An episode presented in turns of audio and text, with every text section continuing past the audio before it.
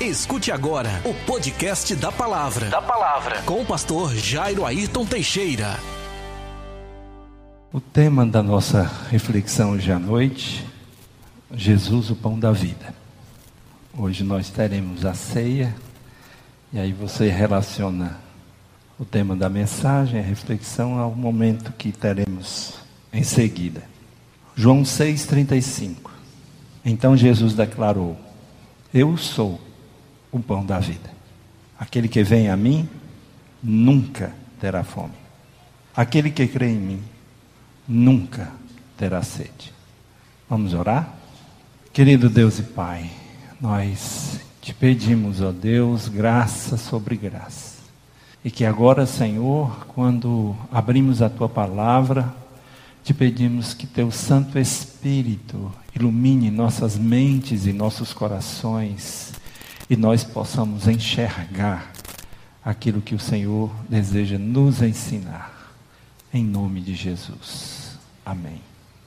Segundo o comentário bíblico Brodman, da Juerp, os antigos lembram Juerp, Jesus é o único em quem o invisível se fez visível.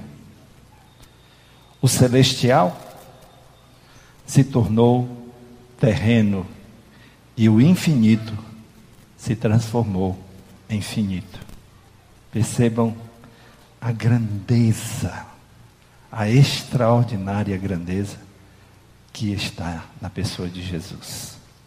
João 17,3 diz assim: E a vida eterna é esta, que te conheçam a ti só, por único Deus verdadeiro, e a Jesus Cristo, a quem enviaste.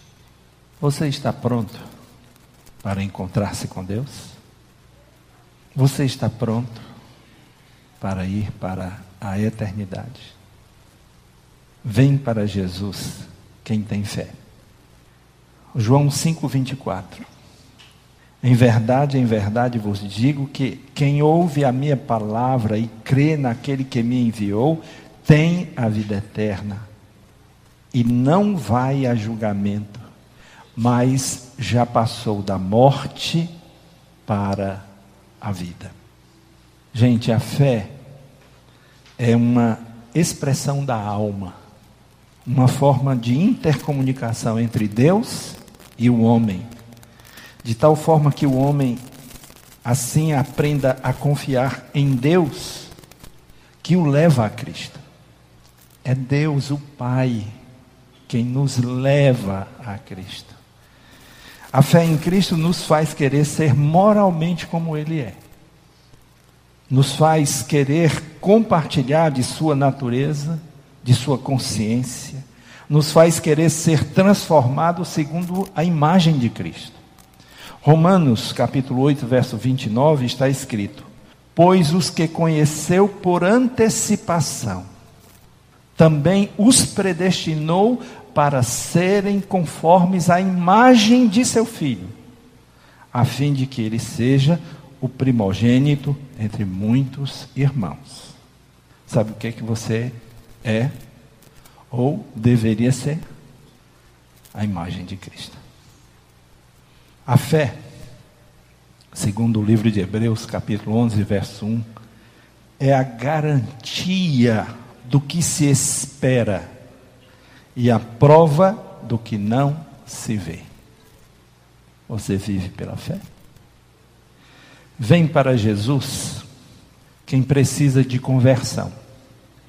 Atos capítulo 3, 19 a 20 diz assim: Arrependei-vos, pois e convertei-vos, para que os vossos pecados sejam apagados, de modo que a presença do Senhor, da presença do Senhor, venham tempos de refrigério, e ele envie o Cristo, que já vos foi predeterminado, Jesus. A conversão, ela consiste em uma meia volta na vida, em uma em que a alma ela volta para Deus quebrantada, contrita e humilde. Assim se dá a conversão. Uma alma que reconhece a sua própria necessidade. Mateus 18:3 diz assim: Em verdade vos digo que se não vos converterdes e não vos tornardes como crianças, nunca entrareis no reino do céu. O arrependimento é uma mudança de mente, de coração para com Deus. Então, o arrependimento gera essa metanoia, essa transformação de mente e coração, que agora se volta para Deus, que vai na direção de Deus. Atos, capítulo 20, versos 20 e 21 diz assim: Eu não me esquivei de vos anunciar nada que fosse benéfico, ensinando-vos publicamente e de casa em casa, testemunhando tanto a judeus como a gregos o arrependimento para com Deus e a fé em nosso Senhor Jesus Cristo. Fé e arrependimento. Fé e arrependimento. As duas convergem para a salvação. A conversão consiste na fé e no arrependimento. A conversão é o começo da regeneração. É o início de tudo. A conversão, ela resulta, ela finaliza na santificação.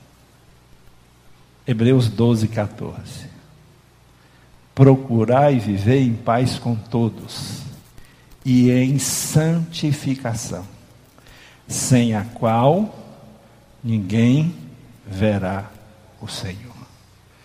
Não adianta ter fé nos lábios, se o coração está distante de Deus. Não adianta religiosidade vazia, precisa de conversão genuína. A conversão é o início. Ela finaliza com a santificação, sem a qual ninguém verá o Senhor. Obra completa de Deus, não fica pela metade. Vem para Jesus quem deseja a regeneração. Tito, capítulo 3, de 4 a 7, diz assim: Mas quando apareceu a bondade de Deus, nosso Salvador, e o seu amor para com os homens, não por méritos de atos de justiça que houvéssemos praticado, mas segundo a sua misericórdia. Ele nos salvou mediante o lavar da regeneração e da renovação realizadas pelo Espírito Santo, que ele derramou amplamente sobre nós por Jesus Cristo, nosso Salvador para que, justificados pela graça, fôssemos feitos herdeiros segundo a esperança da vida eterna. A regeneração é a renovação do indivíduo, é a transformação da personalidade humana, é uma atuação drástica, dramática do Espírito Santo sobre a natureza humana caída no pecado que conduz o indivíduo então a viver em santidade perfeita. Torna-o participante então da natureza divina. Olha o texto de 2 Pedro 1, de 2 a 4. Graça e paz vos sejam multiplicadas pelo pleno conhecimento de Deus e de Jesus Cristo, nosso Senhor. Seu divino poder nos tem dado tudo que diz respeito à vida e à piedade, pelo pleno conhecimento daquele que nos chamou por sua própria glória e virtude, pelas quais ele nos deu suas preciosas e mais sublimes promessas, para que, por meio delas, vos torneis participantes da natureza divina, tendo escapado da corrupção que há no mundo por causa da cobiça. Gente, nós temos em nós a natureza divina, a natureza de Deus. Não é pouca coisa. Não é pouca coisa. Segundo o Novo Testamento interpretado versículo por versículo da editora Ragnos, a regeneração compreende não somente aquilo que se chama justificação ou perdão, mas também aquilo que se chama santificação e consagração. É a obra completa. Começa com a conversão, termina na glorificação. O Deus que começou a boa obra em vós há de completá-la. A conclusão hoje será feita através das palavras de Jesus. Atende para as palavras de Jesus. Vinde a mim, todos os que estáis cansados e sobrecarregados, e eu vos aliviarei. Tomai sobre vós o meu jugo e aprendei de mim, que sou manso e humilde de coração, e achareis descanso para a vossa alma, porque o meu jugo é suave e o meu fardo é leve. Jesus está chamando você. E você não é qualquer pessoa. Ele está chamando você, está cansado, está sobrecarregado, que está precisando dele, de Jesus. Vem para Jesus quem tem fé. Vem para Jesus quem precisa de conversão. Vem para Jesus quem deseja a regeneração. Vem para Jesus quem está cansado, sobrecarregado. Você quer vir para Jesus hoje? Convido a igreja a se colocar em oração. E todos os que estão aqui estão orando por sua vida, pela sua vida, para que você entenda que precisa de Jesus. Querido Deus, a tua palavra ela é é de fácil compreensão. A tua palavra nos diz claramente que qualquer um que está cansado, que está sobrecarregado, vindo para Jesus, terá o descanso para a sua alma. Deus, tu sabes, tu conheces cada pessoa que aqui está, cada pessoa que me ouve em casa ou que me ouvirá. Deus, em nome de Jesus, que teu Espírito Santo possa abrir seus ouvidos, abrir seus olhos e seu entendimento. E que hoje, Senhor, essa ou essas pessoas venham até Jesus. Venham porque têm fé Venham porque precisam de conversão. Venham porque desejam a glorificação final diante de Ti, na Tua presença, por toda a eternidade. Em nome de Jesus. A igreja continua orando.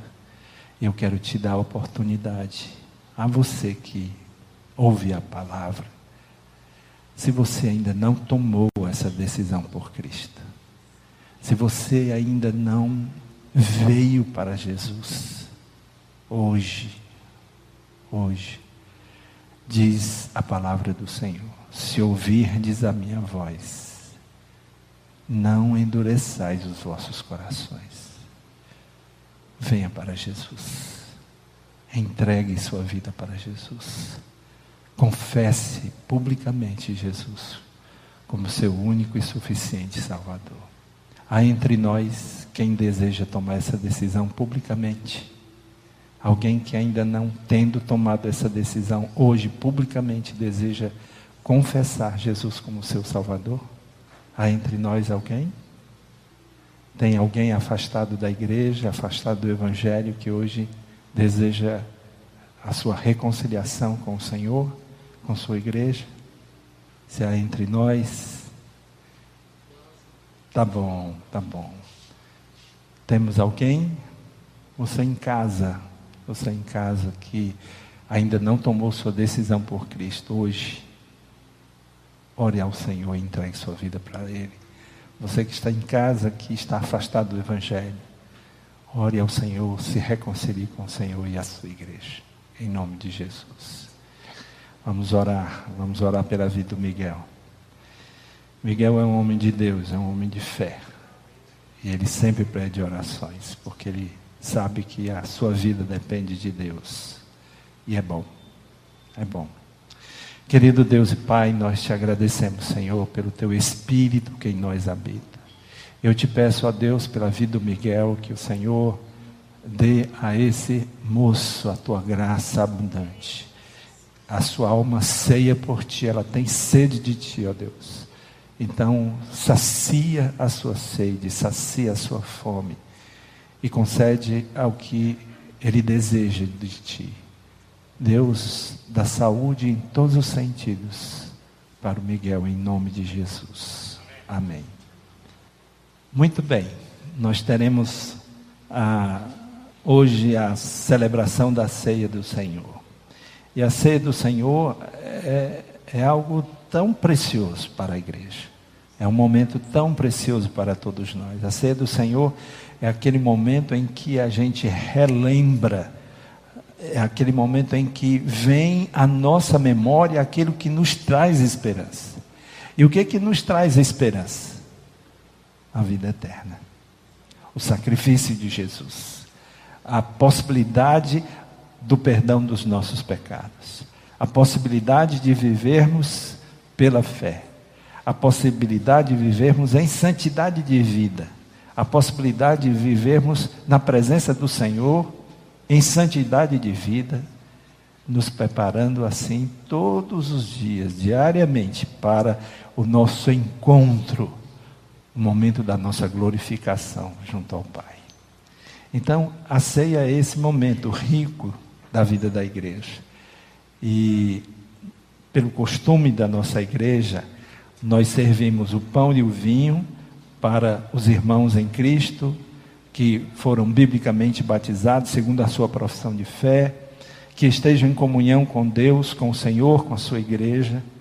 Todos que estão aqui podem participar. Se você ainda não é batizado, se você foi está sendo disciplinado pela sua igreja por qualquer motivo, se você nos visita, você pode participar conosco com as uvas. E assim todos participamos da mesa do Senhor. Tá bom? Então, eu quero convidar as pessoas que foram hoje é, colocadas para o serviço. Vocês podem vir aqui à frente. Vocês sabem. Então, é o Cícero, a Leuda, já que a Andréia, a Lene, a Marília e a Isadora. As crianças vão servir as uvas, né? E os demais vão servir os cálices e o pão. Ah, vocês já podem pegar em suas mãos aí. Ah, por favor, dê para as crianças as uvas. Todos os cuidados de higiene nós estamos respeitando. Nós faremos uma oração e em seguida a gente vai liberar para a distribuição dos elementos, tá bom? Muito bem. Vamos orar. Querido Deus e Pai, nós te agradecemos, Senhor, pelo privilégio de sermos chamados teus filhos. Nós te agradecemos porque o Senhor escreveu o nosso nome no livro da vida no livro do Cordeiro de Deus que veio tirar o pecado do mundo. E o Senhor escreveu nosso nome com o sangue de Jesus Cristo. E que não há nada nem ninguém que jamais apagará o nosso nome do livro da vida. A Ti nós adoramos, a Ti nós glorificamos, em nome de Jesus. Amém. Podem servir, por favor. Naquela última ceia, a ceia pascual, Jesus, de todos os elementos da ceia judaica, ele tomou os dois elementos que Melquisedeque serviu ao patriarca Abraão. Ele pegou o pão e o vinho. E depois de distribuir o pão, ele disse: Este é o meu corpo que é partido por vós. Depois de distribuir o vinho, ele disse: Este é o meu sangue que é derramado por vós. Nós vamos orar. Depois da oração, nós vamos comer e beber do corpo e do sangue de Jesus. Mas é, você pode orar, por favor. Maravilhoso Senhor. Eu não tenho palavras nesse instante para agradecer o teu sacrifício na cruz do Calvário por mim e por meus irmãos. Ó oh, Deus querido, nós nos alegramos por tão grande feito que ninguém teve coragem, ninguém jamais terá, Senhor. Nós te louvamos por isso, te agradecemos, a Deus pelo teu grande sacrifício naquela cruz por nossos pecados, para nos lavar, para nos limpar de toda, todo mal, de todo pecado, para nos oferecer gratuitamente a vida eterna em Jesus. Louvado seja o teu nome. Muito obrigado, Paizinho. Amém. Comamos e bebamos. Você pode orar, Douglas? Senhor nosso Deus e Pai, muito obrigado, Senhor, por esse momento, por ter morrido por nós na cruz do Calvário, Senhor, e nos dar essa graça de poder nós sermos salvos. Não, não fomos nós, meu Deus, que te escolheu, mas foi o Senhor que nos escolheu. Então, muito obrigado por nos salvar, Senhor, por nos ter, nos ter escolhido, Senhor, a cada um de nós. E sempre esteja conosco, meu Senhor. Muito obrigado por tudo, em nome de Jesus. Amém. Todo louvor, toda honra e toda glória ao nome do Senhor. Agradeço os diáconos e diaconisas de hoje. Deus abençoe suas vidas. Nós vamos caminhando para o momento final. Vou passar a palavra para o pastor Gilmar. Ok. É, vamos ficar todos de pé. Eu quero convidar o pastor Gilson a vir aqui à frente. Ele vai orar e eu, vou, eu darei a bênção apostólica. Pastor Gilson. Boa noite, graças a Deus, igreja. Oremos. Senhor, muito obrigado, Senhor, porque o Senhor nos trouxe aqui para te adorar, Senhor. Toda honra, toda glória, todo louvor seja dado a Ti, Senhor. Senhor, que as nossas vidas sejam sempre em Tuas mãos, Senhor. Que o inimigo não venha prevalecer sobre a nossa casa, sobre o nosso lar e sobre nossas vidas, Senhor. Vem nos ajudar, nos acompanha até nossos lares e nos dá uma semana em perfeita presença da Tua santa amizade e amor, Senhor nos ajuda. Em nome de Jesus. Amém. Amém. Que o amor de Deus Pai, a comunhão do Senhor Jesus Cristo, a consolação do Espírito Santo de Deus esteja com todos vocês, meus amados irmãos e irmãs, agora e eternamente. Vão para suas casas na gloriosa paz do Senhor. Amém. Boa noite a todos e uma boa semana. Você ouviu? Você ouviu? O podcast da palavra com o pastor, com o pastor Jairo Ayrton Teixeira.